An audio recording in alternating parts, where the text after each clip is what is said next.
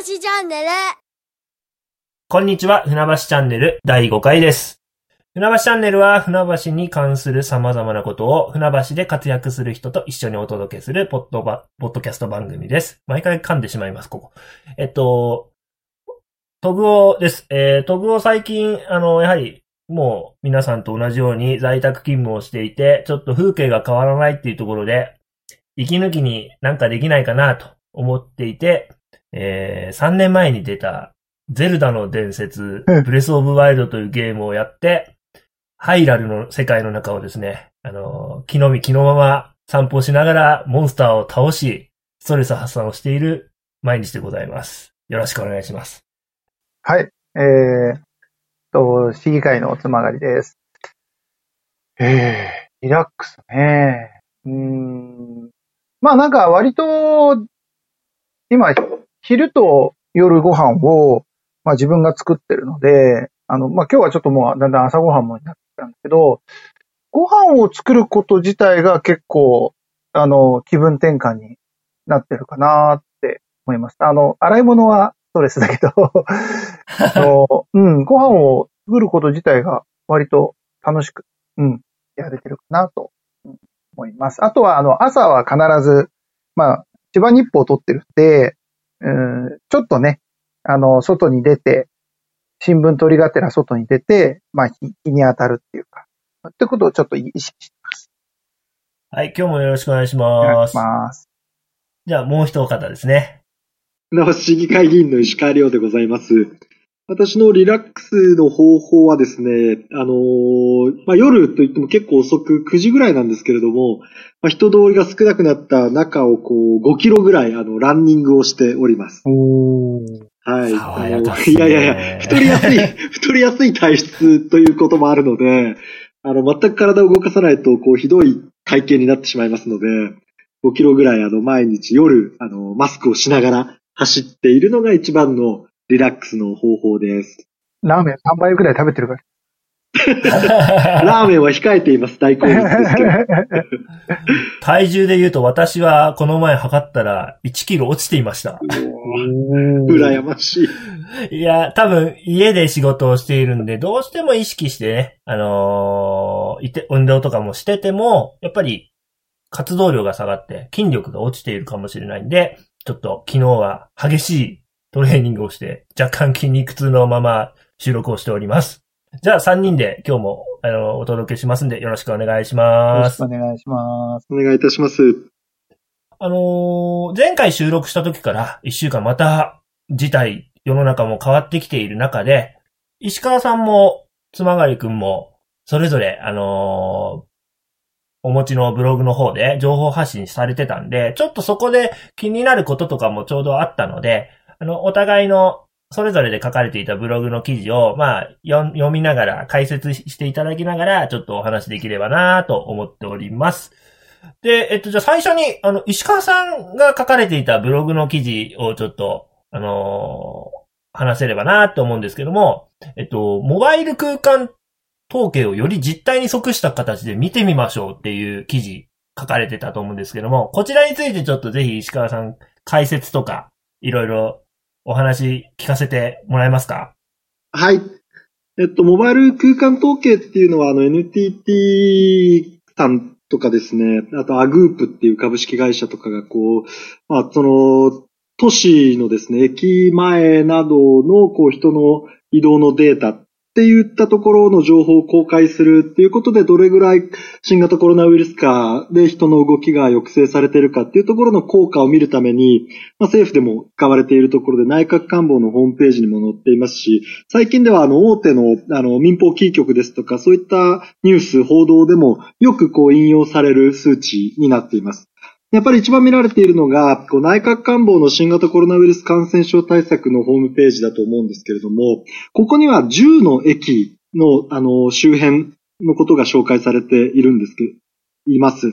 この中にあの船橋も10の中の一つに入っているんですけれども、こういろんなニュースでも大々的にこう地域によってばらつきがあるっていうことの報道の中で、船橋のあの人の移動の減少率が低いっていうことをこうよくテレビの中でも言われてしまっている状況があるんですね。その中でこう、市民の方からも船橋は何やってるんだ？とか、船橋だけ緩んでるのかな？ですとか、もっと強い指導とか指示をした方がいいんじゃないか？っていうあの、えー、ご意見、お声を市民の方から私いただいたことがきっかけで、このデータをしっかり見直すことをしてみました。そしたらですね、このデータの中には、まあ、NTT さんのホームページにはトップページの注意事項の欄に、ここにはあの住んでいる人のことっていうところはあまり考慮されていないので、そこには注意が必要ですといったような注意書きが書いてあるんですけど、まさにその部分っていうのが、こう大きな一つの、まあ、あの、この統計をえー、見るにあたってのポイントの一つかなというところに気がつきまして、他の9駅というのが渋谷、横浜、川崎、千葉駅、大宮、梅田、南波、三宮、天神なんですけど、この9個と比べて船橋っていうのは明らかにこの船橋駅前に住んでいるこのメッシュが500メートル四方の正方形が、この、あの、範囲になってるんですけど、ここに住んでいる人口が、船橋駅周辺は他の9駅に比べて圧倒的に多いんですよ。それを比べて、そこを見るとですね、やっぱり船橋っていうのは、このメッシュの中に3000人近く住んでいるっていうことがわかるんですね。そういった数を、プラス3000っていうのが船橋の場合には、すでに織り込まれてしまった数字をもって増減率っていうところを出されてしまっているので、そうなると50%台っていう低い少ない減少率っていうことが出されて、他の70%、80%を超えるような減少率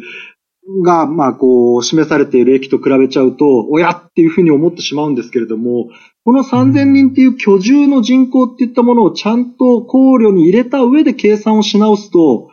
あの、他の駅と比べてもそんなにこう見劣りする数字ではないっていうことがわかるので、このモバイル空間統計のデータをそのままこう鵜呑みにしてしまうっていうのは、世論をミスリードしてしまう可能性があるんじゃないですかっていうところをですね、あのブログに書かせていただいたということになります。以上です。ありがとうございます。つまがりくんこの記事見ました？見ました見ました。面白いなと思いましたね。僕もちょっと最初、あのー会社の人間とかにもですね、戸さんが住んでるところ、全然人が行動しちゃってるみたいですけど大丈夫ですか？って正直言われたんですね。だからもう今、でもそこまで調べるつもりがな、なかったので、石川さんのブログを見て、ああ、よかった。まあ、それなりに平均ぐらいなんだなっていうのは見たんですけど、あとはやっぱり乗り換えとかがある駅っていうので考えると、まあ他のところと同じで結構頑張って皆さん行動が自粛できてるのかなっていう印象を持ったんですそこら辺は石川さんどのような印象を持たれました？はい。あのー、駅っていうところも一つのあの、キーワードというかキーのポイントでして、この船橋の500メートル四方の中のメッシュ範囲の中にはですね、JR と京成と東武野田線アーバンパークライン、この3つの駅が含まれているんですね。で、この駅をただ通過した時にカウントされてしまった人ですとか、乗り換えだけに利用して、この船橋市内、あと駅前を歩いてないっていう人までも、この携帯の位置情報などから、あの、データとしてカウントされてるしまってる人が多いなっていうふうに思います。例えばですけど、隣の千葉駅のメッシュを見るとですね、京成千葉しか入ってないんですよ。JR 千葉っていう大きなターミナル駅が範囲に入ってないんですね。なので、その意味では千葉駅と比較しても、この JR を使ってらっしゃる方、それで通過した方っていうのが入っていない中で、船橋は全3駅が全て網羅されて、あの、範囲の中に入ってしまっているっていうことは、一つのまた大きなキーポイントだっていうふうに認識しています。以上です。うん、うん、なるほど、なるほど。いや、非常にあの、うん、あの、面白い分析だなと思って、で、あのー、確かにあの、なんていうのかな、船、船橋だけね、なんかっていう話は、まあ人数も多いか、あの、感染者数も今93でしたっけ？人数も多いから、まあ言われることがあるんですが、まあほぼ、まあ、あの、石川さんのね、りょうくんのあの分析がしっくりくるし、あの、船橋って昔から過密なんですよね。道路の渋滞がすごいって言われるじゃないですか。で、基本的には、あの、狭い範囲に人が集中して、ものすごい集中して、まあ、要は、人口64万人なんで、鳥取県よりも人口が多いわけじゃないか。非常に狭い範囲で密集しているので、まあそもそも、あの、まあ接触が多い。まあリスクが高い、まあ地域なのかなということを思います。あの、で、昔、昔から、あとその、やっぱり歴史を見てみると、船橋はやっぱり交通の要、水陸交通の要衝で、あの、宿場町でもあるので、交通の、なんていうのかな、まあ、交差点みたいなところだ。やっぱり、そういう歴史的なことから見ても、人が、まあ、行き来する。うん。あの、だから他のところよりも高いっていうのは、まあ、住んでる人も多いだろうし、やっぱり乗り換え、うん、京成とから船橋とか、あの、JR とか、まあそういうところ、あと東部もある。うん、ところは大きいんじゃないかなと思いますね。うん、うん、うん。まああの、あとはここにあるデータ、まあ、土日、平日、両方も元にしたデータだったと思うんですけども、まあ、おおむね、まあ、東京にお仕事に行く人っていうのは、まあ、ちゃんと、こう、テレワークとかそういうものを始めて、ちゃんと効果が出ている部分もあるのかなというのは個人的に感じたんですが、ちょっとこの話に関連してなんですけど、やはり地元に、船橋に今、いるまま生活をするというのが、状況としては出てきていると思うんですけども、なので、土日とか、やはりサラリーマンの方平日お仕事して土日お休みとかになった時に、今、こう、公園とか、街の中を歩くとか、そういう時とか、あの、あとはスーパーとか、食べ物屋さんとか、そういったところに逆に人が集まるようになってしまっているっていう、あの問題が新たに出てきてると思うんですね。例えば、マクドナルドさんとかは、えっ、ー、と、テイクアウトしかもう受けないようにされたりとか、いろいろやられてると思うんですけども、そこら辺に関して、ちょっとこう、お話三人でできればなと思うんですけども、石川さん今のこう人が逆にこう地元に集中する状態になって起きていること、それに基づいて気をつけなきゃいけないこととか、意識をまだ変えれてない人がいたらこうした方がいいんじゃないかって思うこととかあれば、ご意見聞きたいんですけども。はい。えっと、今おっしゃられたように、公園とスーパー、特にこの二つに関するあのご意見が私の SNS やメール、まあ、たまにはお電話ですけど、で結構来ます。やっぱりこう、公園、子供の最後の砦っていうところもあるんだとは思うんですけれども、こう、平日の日中、まあ、特に土日のお問い合わせが多いんですけれども、まあ、市が設置している公園、まあ、特に大規模な公園になればなるほどなんですが、こういったところでの密集して遊んでる状態ですとか、あとは、その、密集してお母さん方、保護者の方々が、こう、井戸端会議のようなことをされているので、なんとかならないかっていうお問い合わせは割と来ています。まあ、こちらに関してはですね、ちょっと市の職員の方にも、あの、ご負担をおかけすることになってしまって申し訳ないところなんですが、先行して東京都の三鷹市などでは、ちょっとあのですね、公園の、あの、管理をしている課の職員の方々が、こう、出回ってですね、あの、禁止するんじゃないですよ。注意を促すっていうような活動をされているっていう、あの、活動をご紹介した上で、市の職員の方々にも、あの、今後やっていただけるということになったということはあります。あとは、ま、スーパーですよね。こちらについても非常なお問い合わせがあります。先ほどちょうどあのニュースになってましたけれども、東京都は、あの、スーパーの時間の制限ですとか、こう、入場の、あの、抑制とかも考えていいのではないかっていったようなところが報道にはなっていました。でも、ここまでできるのかとか、するべきなのかっていったことには、こう、様々な、こう、ご意見があると思いますし、私自身もこう、まあもちろんこうコロナウイルスを収束させることっていうのが一番の命題になるので、あの、そのために何が必要かって言われた場合のことを一番で考えなきゃいけないとは思うので難しいところはあるんですが、あ最終的にはやはり国民、市民お一人お一人のやはり自覚というか意識というか、そういったところに訴えていくしかない部分もあるのかなというふうには思っています。以上です。うんうん、結構、あのー、自宅で働くようになった。でも、なんて言うんでしょう。一週間のライフサイクルみたいなものの感覚は、変わらずにいるからこそ土日にいろんなところで今問題が起きちゃってんのかなって、個人的には思うんですけど、つながりくんどうですか？うん、そうですね。あのー、まあ、やっぱりそのスーパーと公園って話でいくと、あのー、スーパーが混んじゃうのは、ある意味、うん、まあ、必然なんですよね。あの、要は、外でご飯をみんな食べれないから、それだけ買い出しの量をが増えるわけじゃないですか。で、僕はあのスーパー、あの、なるべく週2回の買い出し、月曜日と木曜日か金曜日っていうふうに集中させてるんですけど、あのやっぱり、えっ、と、肉とか魚とか、あの、なんていうのかな。やっぱりその日使いたいものとかっていうのを考えていくと、なかなか買いだめ、まあ冷凍もできるんだけど、買いだめが難しくて、えーで、突然切れたりするものもある。牛乳がない、味噌がないとか、当然やっぱりその、その、まあ、頻度が増える、増やすか、量をいいっぺんにバーッとも買っていくかしかないわけですよね。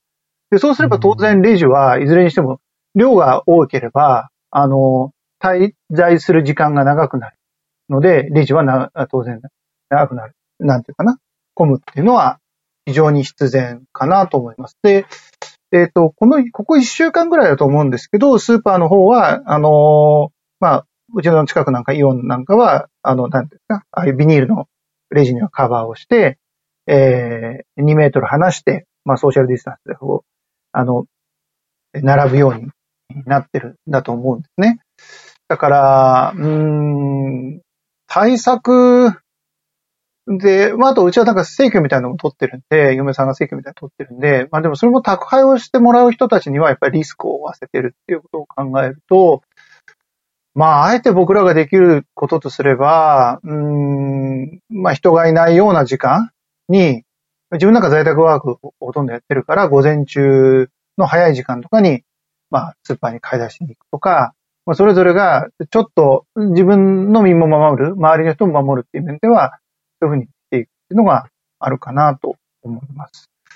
で、それからさっきの公園の問題はとっても難しくて、あの、りょうくんのところにはやっぱりね、あの、えーなんで、まあ非常にリスクがあることをしてるんだっていうね、あの、まあ、あの、お叱りのおお話だと思うんですけど、あの、今日僕がもらったですね、あの、えーママ友ですね、からですね、えーこんな質問が来てるんですね。あの、えー友人親子は公園でバドミントンしていたら嫌がられたそうです。遊具も触らずマスクもしてたのですが、ダメですかね小学生体力使いたいですっていう、あの、うちも小学生なんでわかるんですが、うちの子たちはね、あのね、自転車で走り回って帰ってくるんですけど、あの、夜寝れなくなるんですよ。うん。で、ストレスとかも溜まってくるし、あとはその、健康、まあコロナって健康の問題ですよね。まあ健康命の問題ですけど、あの当然そういう家にこもってずっといる状態が子供たちの発育にとってどうかっていう点も、まあ長期化していく中では考えないといけないんで、リスクゼロっていうのは僕はありえないと思ってるんで、その、どういう時点で、その、なんていうのかな、いいのかなっていうのはもう個々の判断しかなくて、まああるいは本当にその、公園がダメっていうんだったらもう、まあこれ管理者は市なんで、えーまあ公園をバシッと止めるか、あーそうでなければ基本的には、その気をつけながら自由に使ってくださいねっていうことしか僕はないんじゃないかなと思うんですよね。で、うん逆になんかその監視社会みたいになって、ああの人が悪いことしてる、あの人が悪いことしてるみたいな、なんかそういう告げ口社会みたいになってることも、ちょっと僕は怖いなって。ね、みんな秘密警察じゃないけど。じゃあそこうんうん、僕が思うのは、人にやれって言ってる人は、じゃあ自分がちゃんとやれてるのかってことは、あのーね、まず自分と自分の身の回り、他人じゃなくて、自分と自分の身の回りが、を、まずきちんとやっていくっていうのが、それがみんなができれば、結果としてはいいわけで、その、うん。リスクも人それぞれ、えー子供がいる家庭と子供がいない家庭、あるいは基礎疾患があるご家庭とないご家庭で全然違うので、お互いのその違いがあるっていうことを、で、あるいはその医療者の、のご家庭と教育者のご家庭と、あるいはもう建築現場とか絶対外に行かない、あ、宅宅急便とか、絶対外に行かないと働けないご家庭だと、それぞれが違うので、あの、うんそこ、そこが違いがあるんだっていうことを前提に認め合わないと、あの、お認め合うことっていうのは今僕は一番必要なんじゃないかなと、難しいことだと思う。うん。やっぱ公園の話とかも、その、指摘した人が、自身が見たからってことは、公園に来られてるんですよね。そうそうそう。その中で自分が工夫をせずに、ルールっていう、こう、まあ、ある意味固定概念じゃないんですけども、の中でご意見出されてるとか、なんかそれぞれが創意工夫で、まずなんかできないかなっていうのを考えることが大事なのかなとお二人の話聞いてて思いましたね。で、僕、その話聞いてでやっている、まあ参考になるのかわからないんですけども、工夫としては、まず、行こうと思った、どこかに行かなきゃって思った時に、やっぱ混雑してる場所なのかっていうのを考える時間を一瞬でも設けてますね。あとは、それをやっぱりあの、勘だけではなくて、データでも見るっていう工夫をしてます。例えば、Yahoo さんが、あの、Yahoo マップのアプリに混雑状況っていうのを見れる機能を、あの、昔あった機能をな、を一回、あの、使わないから消しちゃったらしいんですけど、その機能。それを復活させたらしいんですね、先日混。雑マップですか？はい。混ヤフー雑データマップの中に、そういう混雑状況を見る機能を再度復活させたっていうのが一つあって、今見てます。まあ、残念ながら、えーっと、あんまり船橋の住宅街だとそんなにはっきり見えないんですけども、うんあともう一個は、Google マップですね。うん Google マップで行きたい場所、例えばスーパーとかを見ると、どの時間に混んでるかっていうのがわかるんですね。そういうのを見ると、例えば、あの、昼間でも結構人が今はいて、で、8時以降にガクンって落ちるとかがある、あるんですね、見てると。なので、そういうものを確認して、自分の生活リズム的にですね、あの、僕なんかは、8時以降に子供とかとみんなでご飯食べた後に、改めて行くとか。やっぱ分散して動ける人は分散するっていう工夫をしていくことによって、日曜日しかやはり公園に家族で行けないとか、そういう方々の負担も楽になるし、まあお互いこうストレスなくできるのかなと。特に、例えば場合によっては平日で働、しか平日働いて土日休むという固定概念も変えられるようなお仕事されている方は、平日に休みを入れて、平日に公園に行くことによって随分変わることとか、そういうのもあるんじゃないかなってお話聞いてて思いましたね。いや、面白いなと思いました。今ちょっと私も今ネットで調べたら、例えば自分の近くのイオン高値軌道なんかは、あの、そういえば確かにこの訪問数の多い時間帯とかって出てるんですよね。ああうん。えで、直感的に朝の9時とか10時とかって言ってたんですけど、あの、やっぱり、まあ、やっぱ少ないですよね。で、あと見ると、うんまあ、あとよもうちょっと夜閉店間近っていうのがやっぱり少ないので、うん。あの、で、今はやや混んでます。ライブ。ここら辺とか参考にできますよね。うんちょっとこう固定概念になる、なってる感覚がもしかしたらあるっていうこう、中でちょっと調べてみてから行動ができる人は行動してみるっていうのを少しずつやれば結構意外にあの、トラブルなく、ストレスなくできるのかなとか思いますね。うんあとはあの、スーパーに家族で買い物行っちゃう問題って、あれもやっぱ荷物買う量が多いと手伝ってほしいとかっていうので、っていうのはありますよね。うんあと、あの、ちょっとお二人に紹介したかったのが、ロイターがツイッターでツイートしてた、石川さんさっきこう、ジョギング、マスクしてやってるっていう、さぞ苦しいかと思うんですけども、結構それが正解らしくてですね、ジョギングをするとき、どのように他者と距離を取れば感染が防げるのかっていうのをなんかこう、コンピューターグラフィックスでこう、なんか計算したやつで、が、こう動画で流れるツイートをされてたんですけど、見てみると、これもう真後ろで走ってると、仮に2メートル、あの、離れていても、完全にこう、呼吸が、前の人がした呼吸、吐いた息が吸い込んでしまうとか、ちょっと斜めになるだけで全然大丈夫とか、そういうのがこう、科学的にこう、実、あの、見れるツイートをされてたんですけど、これお二人ご覧になりました？あの、見ました。面白い、面白いっていうか、あと、あの、うちも、あの、今日朝、買って家族で話題になってて、あの、めちゃくちゃ被ってるじゃんっていう、あの、朝のニュース、ニュースでも、ニュースとかワイドショーとかで、今すごい話題ですよ。うん。僕もサイクリングとかしてたんですけど、どうしたもんかなっていう。ジョギングされてる石川さん、どうですか？こちら見て。はい。あのー興味深く見させていただきました。まあ、本当僕の場合は9時過ぎに走ってるので、もう本当に真っ暗だし、誰もあの走ってる人なんかほとんどいないので、そういう意味ではちょっと逆に心細くなるぐらい、ちょっともうちょっといてくれよと思うぐらいなんですが、まあ、それでも一応マスクは、あのーつけて走るようにしてるのは、このロイターの記事、まあ、その前からも、あの、ニュースとかの中でですね、あの、ちょっと見ていたので、まあ、少しでも、まあ、自分自身もかかることを防がなきゃいけないですけど、自分自身がやっぱり人に、あの、感染させてしまう危険、可能性のことを考えて、あの、マスクをつけるようにしているっていうところはあります。なんか結構、ジョギング、一人の運動なら大丈夫って言っても、それが複数いるとリスクになるとか、やっぱり今置かれてる状況っていうのを一人ずつ考えながらやらないと、結局一人で運動しててもリスクが出てきちゃうっていうところとか、なんかよくはっきりわかる、あの、情報だったかなと思って紹介させていただきました。石川さんありがとうございました。ありがとうございます。じゃあ続きまして、今度、つまがりくん。えー、やっぱ忘れちゃいけない北総育成園続報っていうところでご紹介していただけるなんか動きがあったかなと思ったんで、ちょっと話を振るんですけども。そうですね。あのーまあ、でも議会の方にも報告をもらいましたが、今、集団感染が119名ということで、うん、まあ、非常に、あのまあ、全国でも最大規模になっちゃったな、というような状態ですね。で、まあ、綱渡りの状態が続いてるんですけども、あのまあ、えーっと、状況としては、まあ、いい、えー幸いですね。まあ、いわゆる入院をしなければいけない、あの、重、まあ、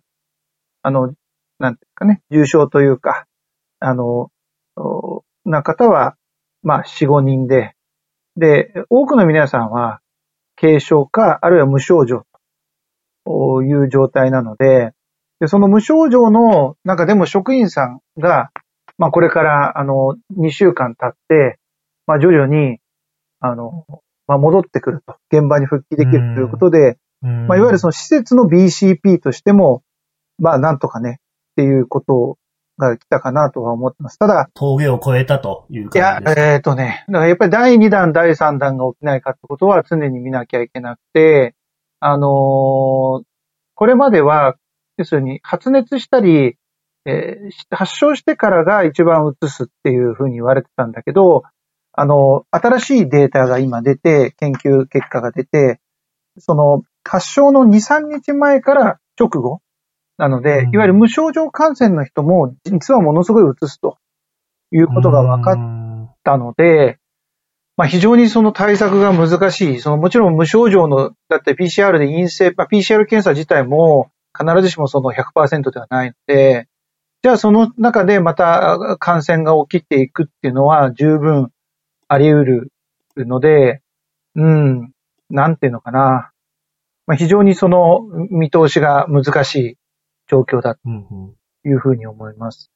で、まあ状況として変わってきたいいこととしては、あのーこれまでは、やっぱり中の様子がほとんど情報が伝わってこない。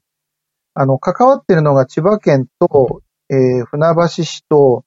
あと、まあ、あそのサザンカ会ということ、という三つの、まあ、団体さんがあって、で、まあ、こう、まあ、いわゆる隔離をしている状態なので、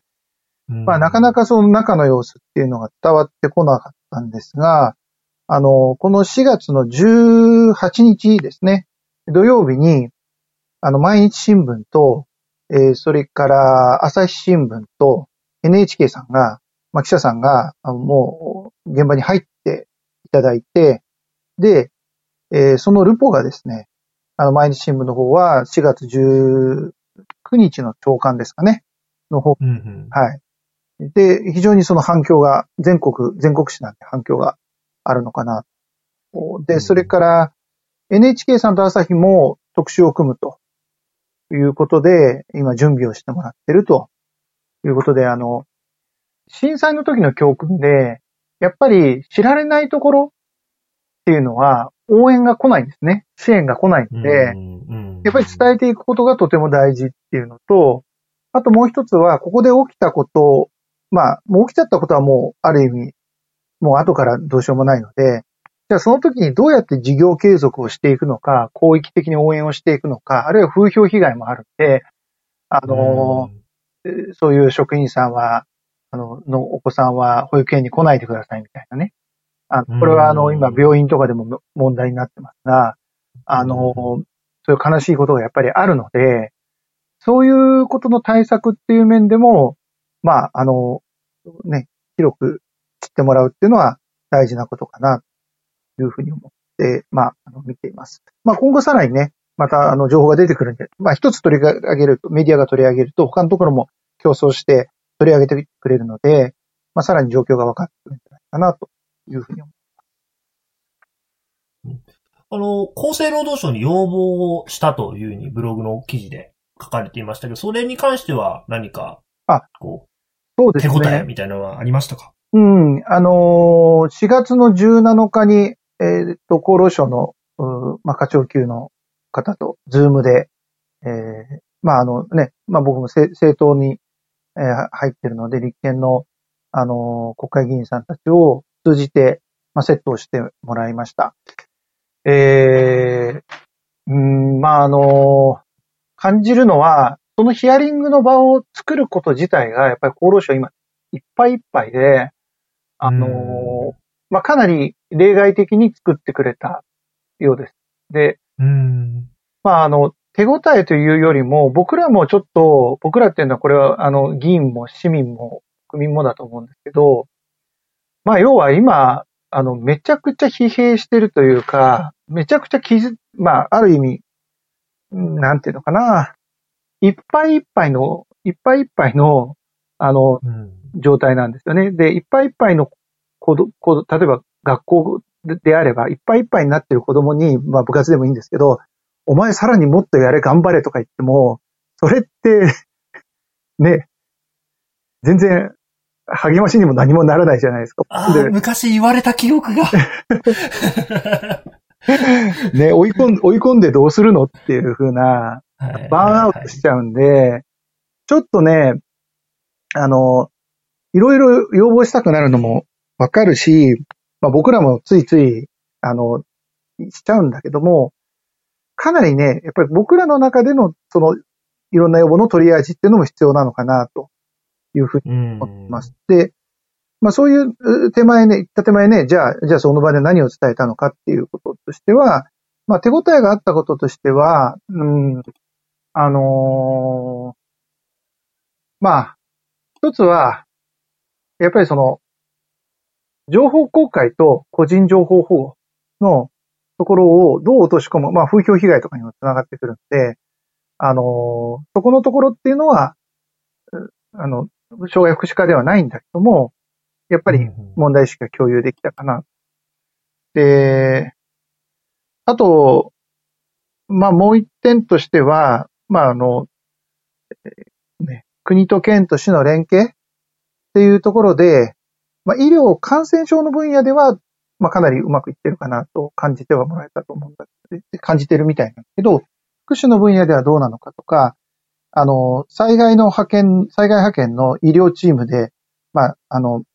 DMAT っていうのがあるんだけど、これと同じ広域連携の災害派遣の、あの、DWAT っていうのが千葉県内ではまだ作れてないので、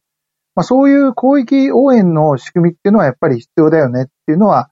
ちょっと感じてもらえたかなと思いつつ、結局、それだけ感染しているリスクのあるところに、じゃあそういうボランタリーというか、の皆さんが災害の時のように入っていけるかって言ったら難しいっていうのは気気持ちは共有できてくれる。だからあの今、軽症者のホテルなんかでもあの、あの自自衛隊が入ってるじゃない。なるほど。うん。だから、こういう、まあもちろんその、その広域の民間の応援も必要なんだけども、広域応援のまあ一つの、まあ今回その、まあ北総育成なんかモデルになるのかなんなんないのかっていうのはちょっと注目なんだけれども、やっぱり、あの、まあ自衛隊なり、その、やっぱり公務員の皆さん、公務員っていうか、まあその、国公立病院、えー、病院なり、まあ、あの自治体、えーあるいは国の職員さんっていうのが、まあ、ここは一生懸命頑張んなきゃいけないんじゃないかなっていうのを、まあ、共有できたかなとは思いますね。現場に行くっていう意味での頑張り。うん、うん、うん。なるほど。ありがと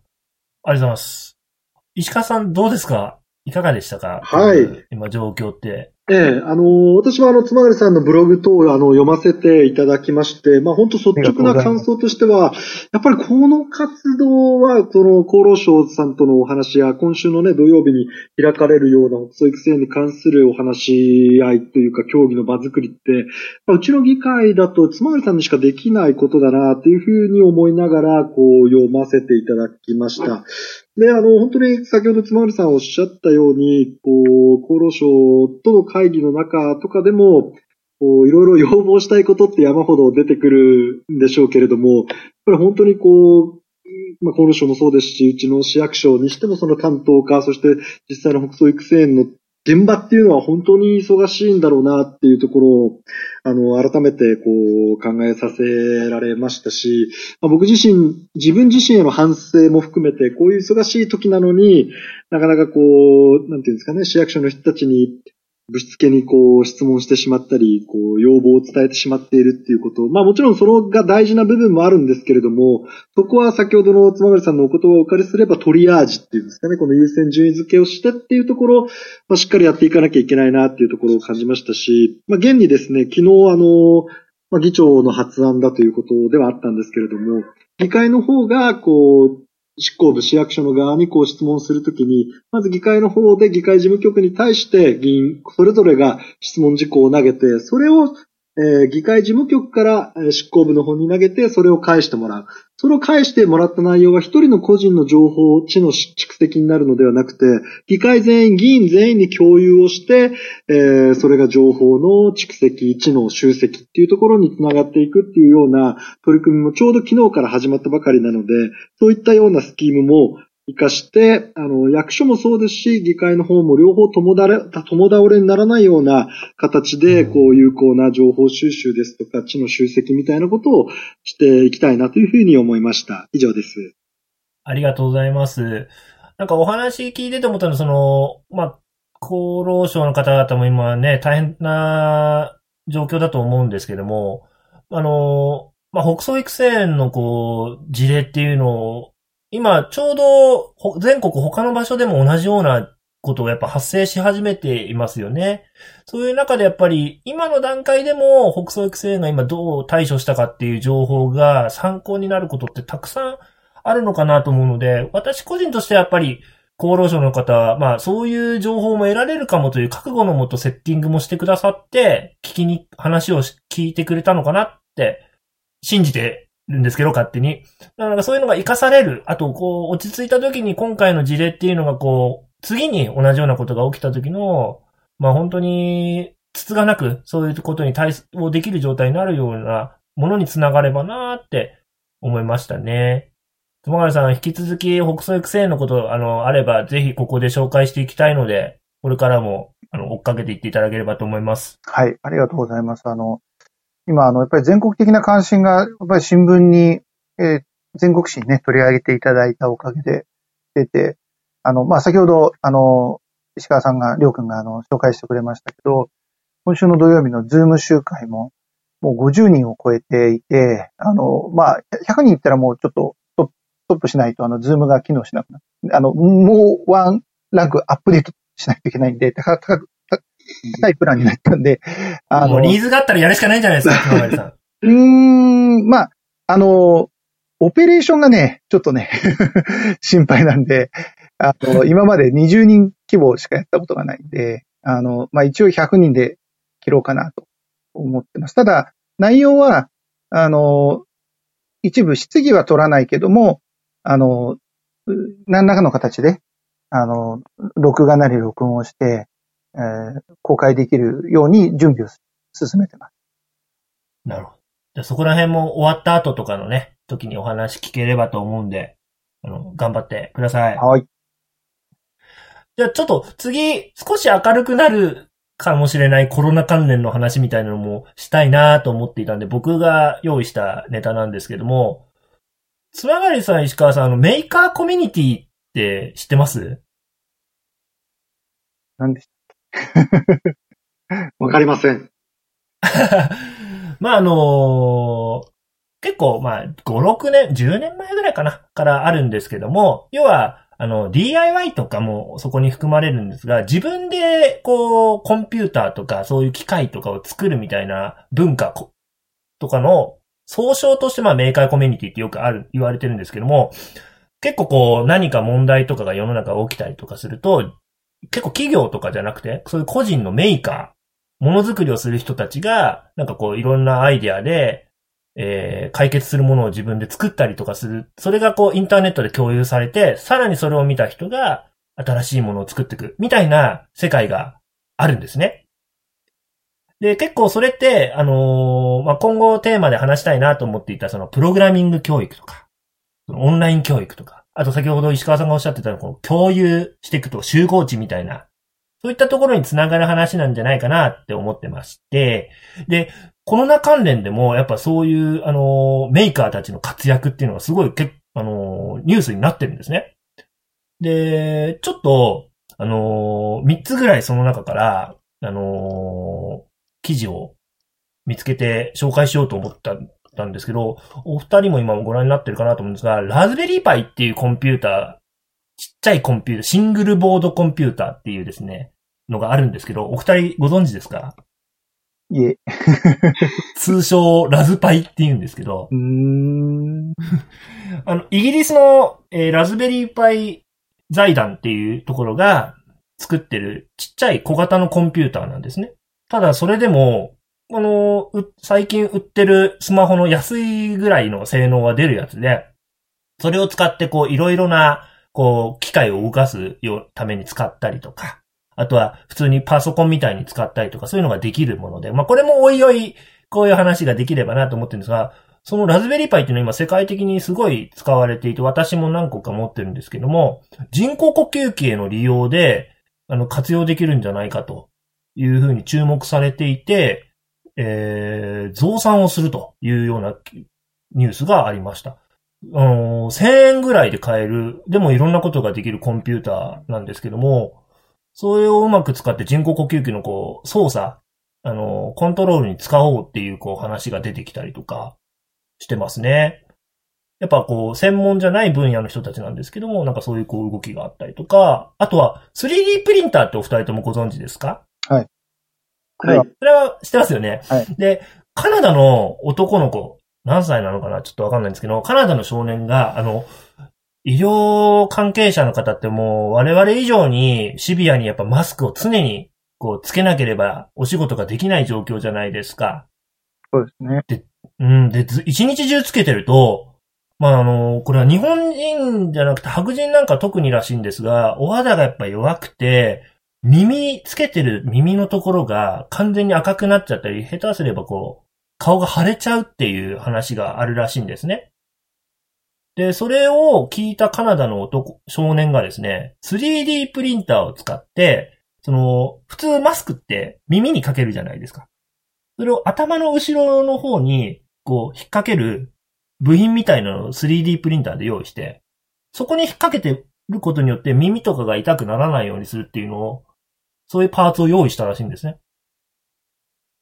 で非常にそれがこう、助かってるっていう話があって、あともう一個その 3D プリンターネタなんですが、これイタリアのお話なんですけども、なんか呼吸器で使う交換しなきゃいけない部品っていうのがあるらしいんですけども、それがこう今、メーカーが作ろうにも作れない部品が調達できないとか、あとそれを届けるってことができないみたいになっていたと。そこで 3D プリンターでその部品のパーツをですね、再現した設計図を作って、で、それを世界中にこう公開して、その部品をもう、あの 3D プリンターで誰でも作れるようにして、まあ活用してるっていう、あの、そういうこう3つの記事を今紹介したんですけど、3D プリンターってデータさえ飛ばせば、あの、なんていうんですかね、物を動かすとか、そういうことをしなくていいんですね。設計図さえあれば、あの、必要な場所で、必要なだけ作るってことができるっていうのがあって、結構これ今の世の中の問題解決とかに、非常になんかヒントになるんじゃないかなって思いました。あとやっぱ、あの、3D プリンターは比較的そのものづくりっていうので言えば情報にもう近い分野、その場で必要な分だけ作れるスピーディーにものを、ある意味か、こう、なんて言うんでしょうね。インターネットを使ってものを動かしてるような感じだと思うんですけども、情報であれば本当に、あの、インターネットを使えば、日本全国、世界中、瞬、瞬時に届けられるとこがあるので、やっぱりうまくそういったところを活用していかないと、今のこのピンチを乗り越えられないのかなって思って、ちょっとこうヒントになればと思ってご紹介させていただきました。うーん、あのー、なんだろう。その、な、なんで反応していいかわかんないんだけども、まあやっぱりその需要があれば、当然その、なんていうかな、技術も活用するし進んでいくのかなっていうのは思いましたんで、うん。ただ、こういうのがね、なんか、もうちょっと日本からもね、発信されたり、まあやってるとこもあるしね、なんかキャノンはなんだっけ、マスク作ろうとしてやめたんだっけ？なんかね、そんな話も出てましたけど、あの、日本からもね、もっともっとこういうのが出てきたらいいのになぁなんていうのは、うん、ちょっと思いましたね。石川さんいかがですか？はい。い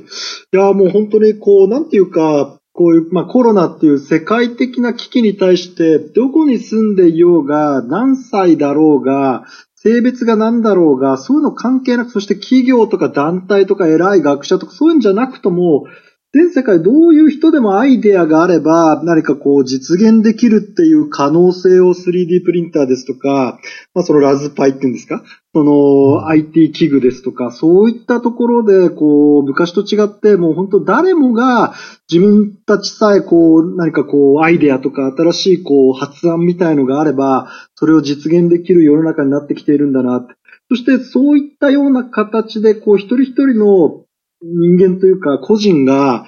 どんどん知恵とかアイデアを出し合ってこういう世界的な危機に対処できるようになってくれば、あのこういったコロナを収束させる、抑え込むっていうことにも希望が見出せるのかなということを感じました。以上です。うんうん、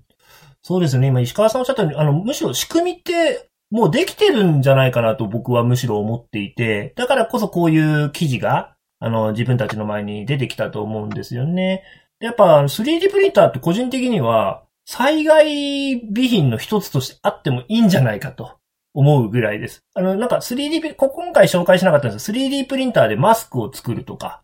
そういうこともやっている方もいらっしゃって、やっぱ設計図が、設計図さえ飛んでくれば、その場で、なんだろう、材料だけ、なんか元になる材料だけあれば作れるっていうのはとても 3D プリンターの今、いいところでもあるので、やっぱ物が動かせないとか、緊急を要するとか、そういった時にネジ一本も含めですね、なんか作れるっていうのを考えると、なんかもしかしたら10年後とか各自治体 3D プリンターっていうのを持ってる時代になるって、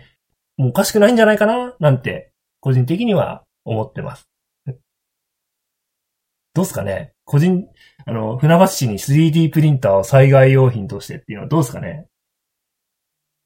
うん。あったらいいけど、あとはお値段の交渉じゃない。うん。まあ、それなりにするやつではあるんですけどね。なんか、そういうことも考えていく時代になってきてるのかなって感じましたね。まあ、あとはあれですよね、その、まあ、自前で持つのもあれですけど、例えば日本、その、日本でね、船橋の企業さんで、そういうのを持ってるかどうか、を、まあ、事前によく調べて、持っていれば災害協定を結ぶとか、まあ、なんかそういうやり方なんかもね、あるかもしれないですね。そうですね。あと、まあ、ちょっと僕も、なんかあまりね、あの、りょうくんみたいに昨日、まあ、本当なんか、あの、ちゃんと考えたことを言えなかったんであれなんですけど、あのやっぱり集合値っていうのがちょっとさっきテーマに出てたんで、うん。やっぱりこう、まさにね、あの東京都のほら、あの、ウェブなんかもそう、ね、ウェブあの、プログラムをみんなでやっていくっていうね、なんかもそうだと思うんですけど、その、このコロナに対して、もう集合値、そのいい意味の総力戦で、みんなでどうやって立ち向かっていくのかっていうことをやる、まあ大きいチャンスなのかな、というふうに捉えていったらいいのかなとで、年齢関係ないって言ったらもう本当その通りで、むしろ、あのね、その、LINE なんかも含めてそうだけど、子供が、ね、おじいちゃんに教えてあげる。こうしたらもっとネットで情報取れるよとか、この情報は危ないよとか、あのだから、ある意味ね、年齢の垣根なんかもなくなって、いい意味でなくなってるかもな。うん。そうですね。あの、まあ、いろんな話ができたなと思うんで、これくらいにしようかなと思います。えー、船橋チャンネルは、えー、番組に対する感想などは、ツイッターアカウントで募集しております。ツイッターアカウントの方は、えー、アットマーク 2784CH、あとは、またはハッシュタグ、シャープ 2784CH までお寄せください。それでは、つまがりくん石川さん、今回もありがとうございました。ありがとうございました。ありがとうございました。はい。それでは、皆さんご視聴ありがとうございました。それでは失礼いたします。ではでは。船橋チャンネル